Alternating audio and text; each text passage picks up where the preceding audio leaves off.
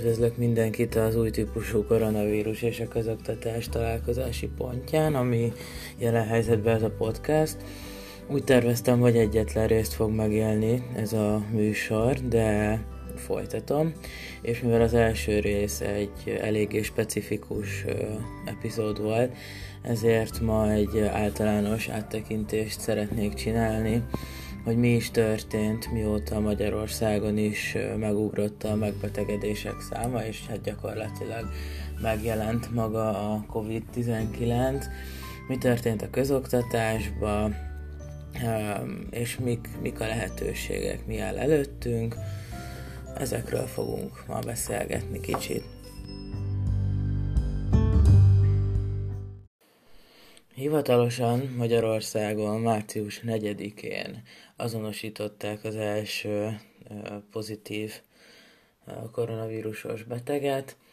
Azóta nagyon sok dolog történt, most amikor a felvételt készítem, akkor április 26-a van, tehát több mint egy hónap eltelt, de nagyon fontos dolgok történtek ez alatt az idő alatt, tehát március 4-e volt ez a bizonyos dátum, amikor a magyar kormány bejelentette, hogy hazánkban is megjelent a koronavírus, és innentől kezdve ugye már abszolút mértékben érintett az ország is. Ugye mivel egy olyan járványról beszélünk, amely csepp formájában a levegőn keresztül tud terjedni, tehát ez alatt érteni kell ugye a nyálat és egyéb válladékokat, ezért nagyon fertőzékeny. Tehát, hogy nagyon könnyen meg tudnak bizonyos emberek, pozitív emberek fertőzni másokat. Ehhez gyakorlatilag elég egy légtérbe tartózkodni, hiszen már a beszéd folyamán egy csomó nyálcsepp távozik a szervezetből, és a, a levegőbe elkezdi a kis útját. Ezért rögtön felmerült ez a kérdés, hogy mi lesz az iskolákkal. Ugye a nemzetközi statisztika azt mutatja, hiszen már más országokban jóval korábban megjelent a koronavírus, mint Magyarországon, ezért ki lehetett indulni bizonyos adatokból, és hát azt mutatta a nemzetközi statisztika, hogy az idősek körében veszélyes elsősorban a vírus, ugye ezt ma már minden média harsogja, hogy 65 év felett, illetve a, az olyan betegeknek, akik krónikus betegséggel szenvednek, nekik nagyon kell figyelniük, hiszen ők a veszélyeztetett réteg. A gyerekek, és most akkor térjünk vissza a közoktatásra, tehát hogy az a korosztály, akik a magyar közoktatásban részt vesznek, ők nem a veszélyeztetett korosztály, sőt, ők gyakorlatilag azok, akik a, a legkönnyebben, legkevesebb tünettel átvészelik a betegséget, ha elkapják. És hát ugye át kellett gondolni, hogy most akkor mégis mit kéne tenni, hiszen nyilván gócpontok lehetnek az oktatási intézmények, egy-egy iskolában rengeteg diák, tanár, és egyéb segítő személyzet össze van zsúfolódva, úgymond, nyilván nem azért zsúfolódva, de hogy egy helyen tartózkodnak fizikailag. Tehát a terjedésnek nagyon nagy faktora lehet ez, hiszen alapvetően a közösségek számítanak. És hát akkor ugye a miniszterelnök úr megtette március 14-én a bejelentést, hogy március 16-ától át kell állni egy új, új rendre. Itt azért már elég nagy volt rajta a nyomás, tehát az összes környékbeli, mármint úgy értem, hogy a, a régióban, a térségben már bezárták szinte az összes országba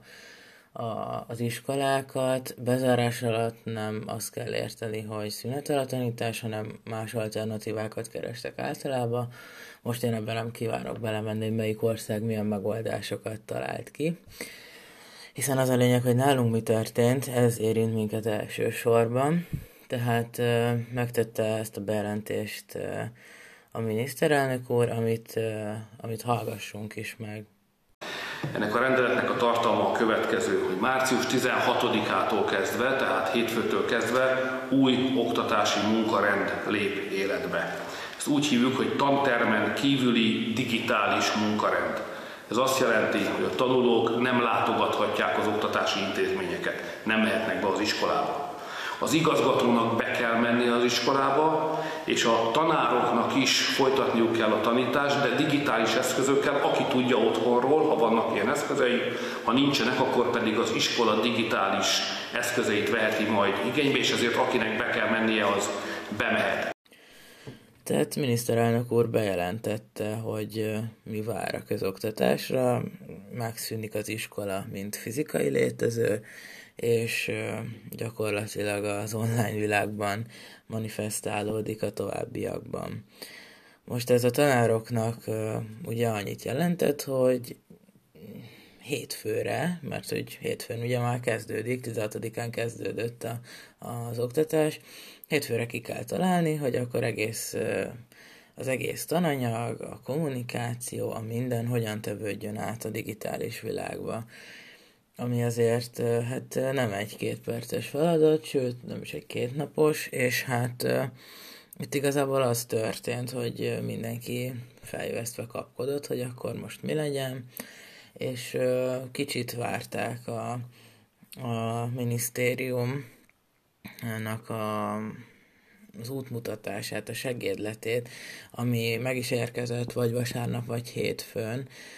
viszonylag egy rövid dokumentumban, amelyet én is olvastam természetesen, és felsorolta különböző platformokat, amelyek használhatók, amelyeket ők javasolnak használatra, de hogy ennél többet nem igazán tettek ehhez hozzá, szóval gyakorlatilag az történt, hogy szabad kezet kaptak a tanárok, és rájuk volt bízva, hogy ezt hogyan fogják megoldani a jövőben, ami nem kis feladat, de hát elkezdett, elkezdődött nyilván az ötletelés, és a különböző platformok keresése. Um, ami eléggé vérlázító az én véleményem szerint, az, az a következő részlet, amit szintén be fogok játszani, ugyanebből a március 14-i bejelentésből származik, amit a, az imént is hallhattunk, csak egy kicsit későbbi szakaszából. Hát hallgassuk is meg, és akkor utána erről azért beszéljünk. Egyébként is terveztük, hogy kiépítjük Magyarország digitális oktatásának az infrastruktúráját, de az igazság az, hogy ezt nem fejeztük be még ezt a munkát, tehát azt a következő tanévre akartok elkészíteni. Most idő előtt kell ezt megindítanunk, lehet, hogy döcögni fog, de még mindig sokkal jobb, ha folytatjuk a tanítást digitális eszközökkel, mintha ezt ne, egyáltalán nem tennénk, és a tanulási időszak véget érne. Ez azt jelenti, hogy a tanulók tudnak tanulni, a tanárok tudnak tanítani, és az érettségre is föl tudnak készülni a diákjaink, ezért jó esélyünk van arra, hogy a szokott rendben meg tudjuk majd tartani az érettségi vizsgákat. Tehát itt a miniszterelnök úr azt állítja, hogy hó, szori vagyok, most még nem volt készen ez a szipi digitális akármicsoda, de hogy amúgy már majdnem kész volt, mert hogy jövőre,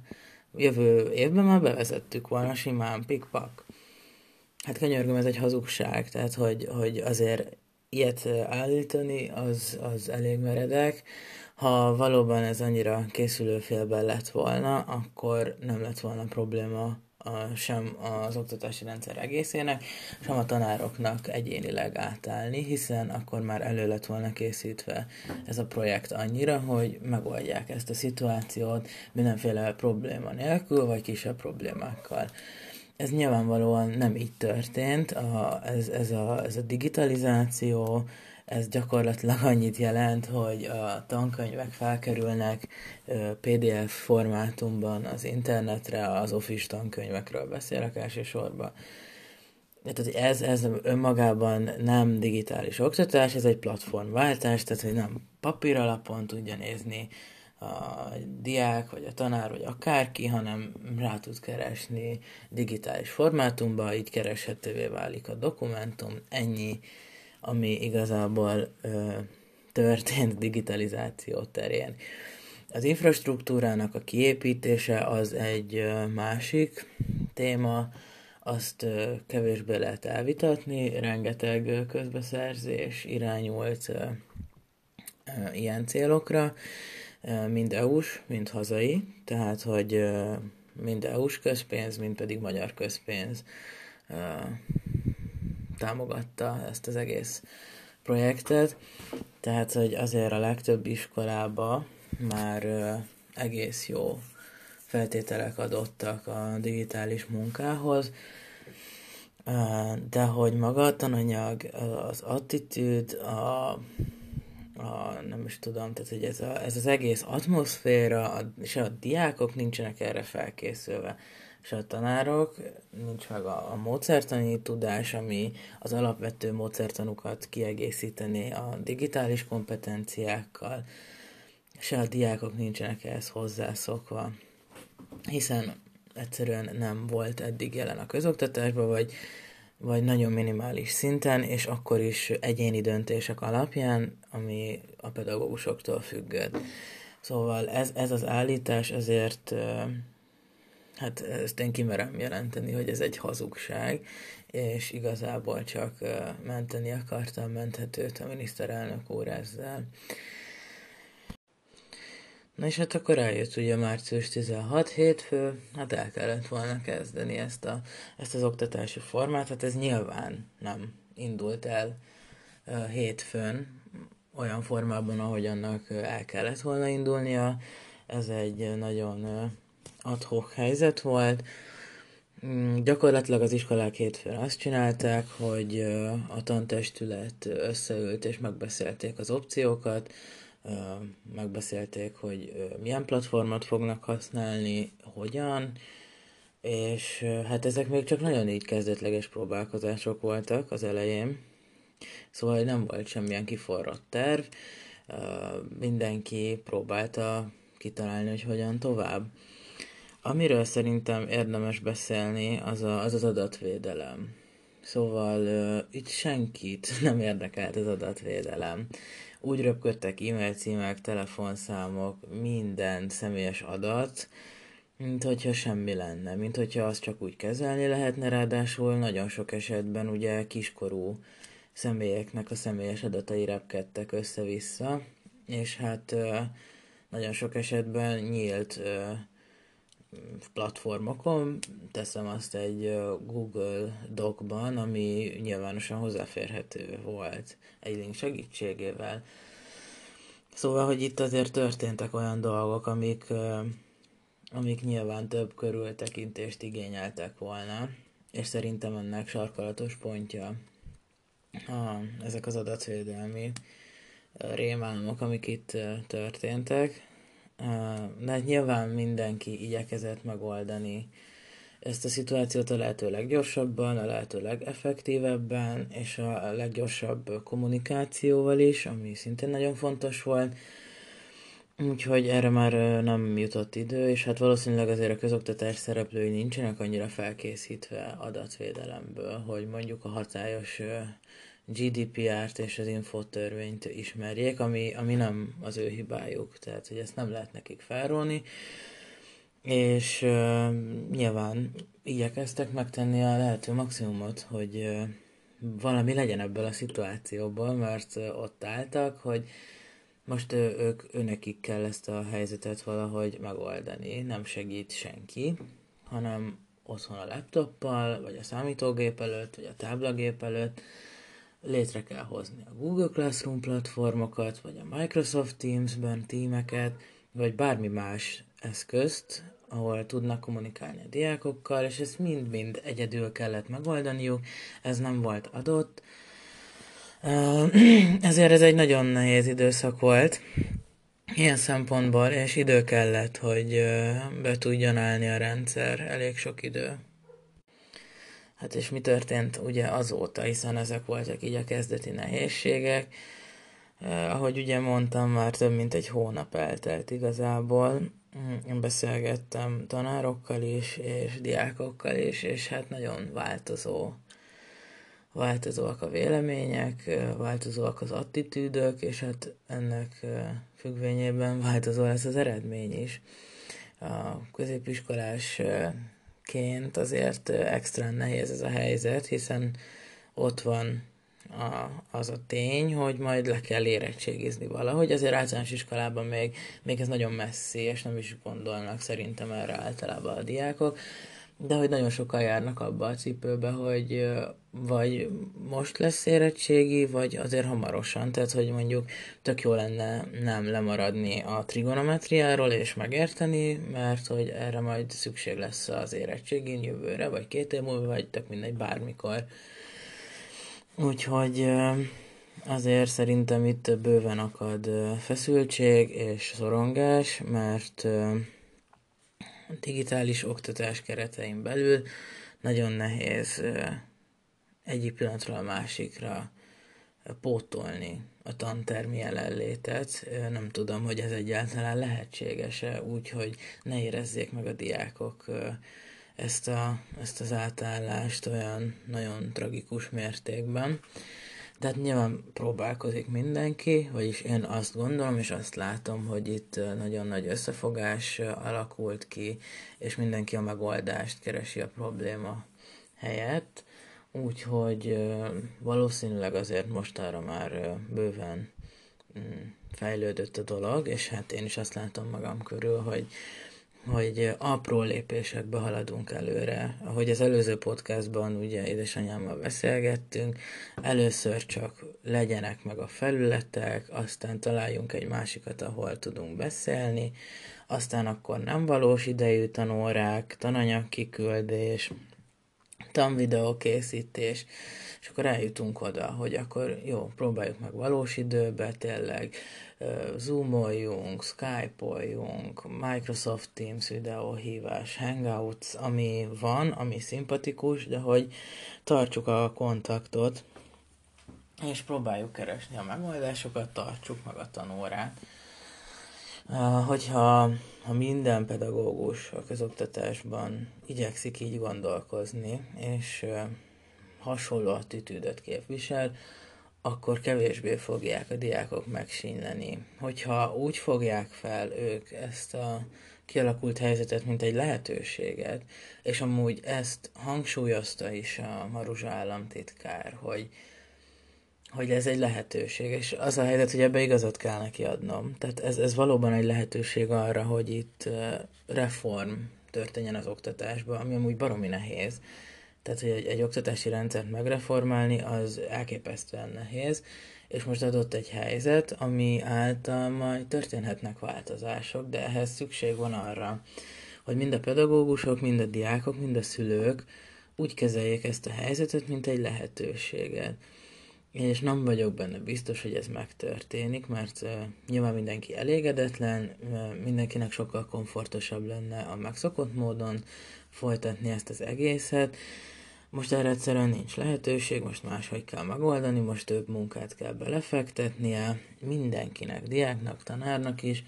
mert a, mondjuk tanári szem, szempontból az a, az a az a tananyag, amit eddig elkészített, az nem biztos, hogy online digitális oktatás formájában leadható. Tehát újra kell ö, keretezni a dolgokat, ö, új tananyagokat kell készítenie, a diákok más jellegű feladatokkal szembesülnek, sokkal nagyobb ö, felelősség terheli őket, nem lesz ott a tanár és nem mondja, hanem nekik maguknak kell megoldaniuk, maguknak kell beosztaniuk az idejüket, és azért ez, ez nagyon nehéz feladat, Uh, amit nem tudok, hogy ez így a, az, amit nem, nem is tudok értelmezni, hogy az alsó, az alsó osztályok, különösképpen az első-második osztály, az így, az így hogyan oldja meg ezt a problémát, hogy lehet valakit megtanítani Skype-on írni, hogy lehet valakit megtanítani Skype-on alapvető uh, számolási folyamatokra, számomra ez így nagyon elképzelhetetlen, de valószínűleg megoldják, tehát muszáj megoldani. Amit még ilyen problémaként szeretnék kiemelni, az a, az az, hogy nem mindenkinek adottak a tárgyi feltételek. Szóval nem közel sem minden háztartásnak alapkelléke az internet hozzáférés és egy eszköz, amivel tud csatlakozni az internetre. És ez, ez súlyos problémákat vet fel, tehát hogy nyilván a, a digitális vagy online oktatásnak a, az alapfeltétele az ez a két dolog. Tehát legyen, legyen egy eszköz, és legyen internet. Ezek nélkül ez, ez az egész nem tud működni. Most itt mondtak ilyeneket ugye, a, a, megint csak a, a maruzsáék, hogy hát akkor telefonon meg levélbe, hát nem tudom, tehát hogy azért ez, ez megint csak ilyen lehetetlen kategória, vagy nem tudom, nem tudom, hogy ezt hogy lehetne megoldani, hogy telefonon megtanítom a B betűt, mert azért, na, tehát itt azért több érzékszerv bevonására is szükség van. De hát valahogy meg kell oldani ezt a helyzetet is. Nem tudom, hogy ezek a, ezek a családok hogyan tudják ezt a szituációt kezelni, mert ugye korábban mondtam, hogy nekem az a meglátásom, hogy infra, infrastruktúra szempontjából rengeteg iskola nagyon jól fel van szerelve,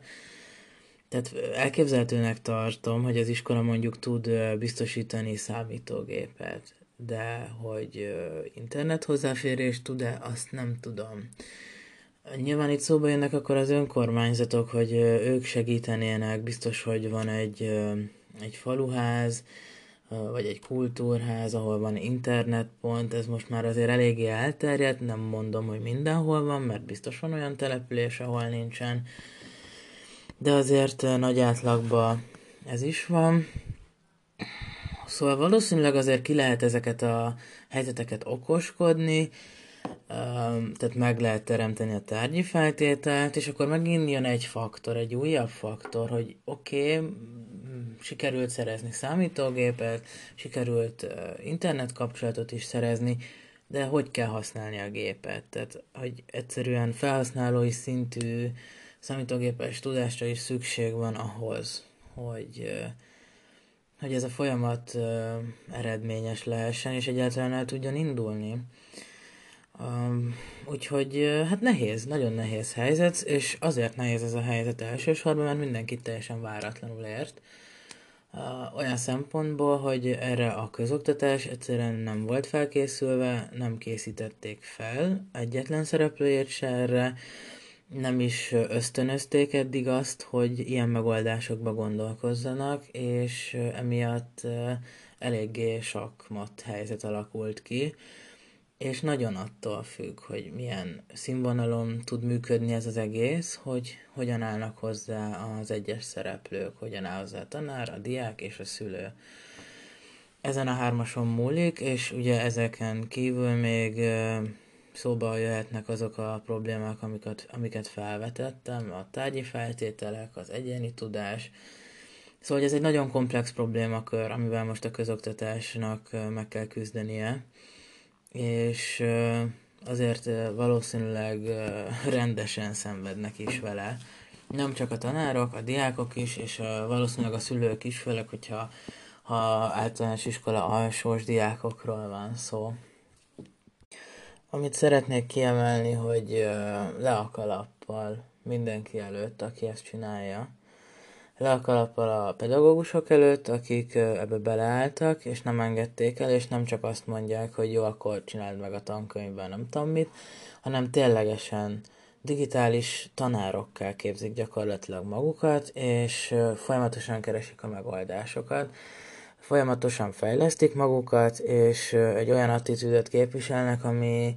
ami egyszerűen elképesztő, hogy létezik, a körülményeket figyelembe véve, tehát a társadalmi megbecs- megbecsülés, a fizetés arányába az, amit ők most csinálnak, az, az egészen elképesztő, és hát minden tisztelet nekik. A, a diákok előtt is le a kalappal, mert most gyakorlatilag felnőttekké kell válniuk, tehát hogy gyakorlatilag home dolgoznak. A felelősség az övék, ott kell ülniük, és eldönteniük minden egyes nap, hogy ők ezt akarják csinálni, meghozni ezt a döntést minden egyes nap,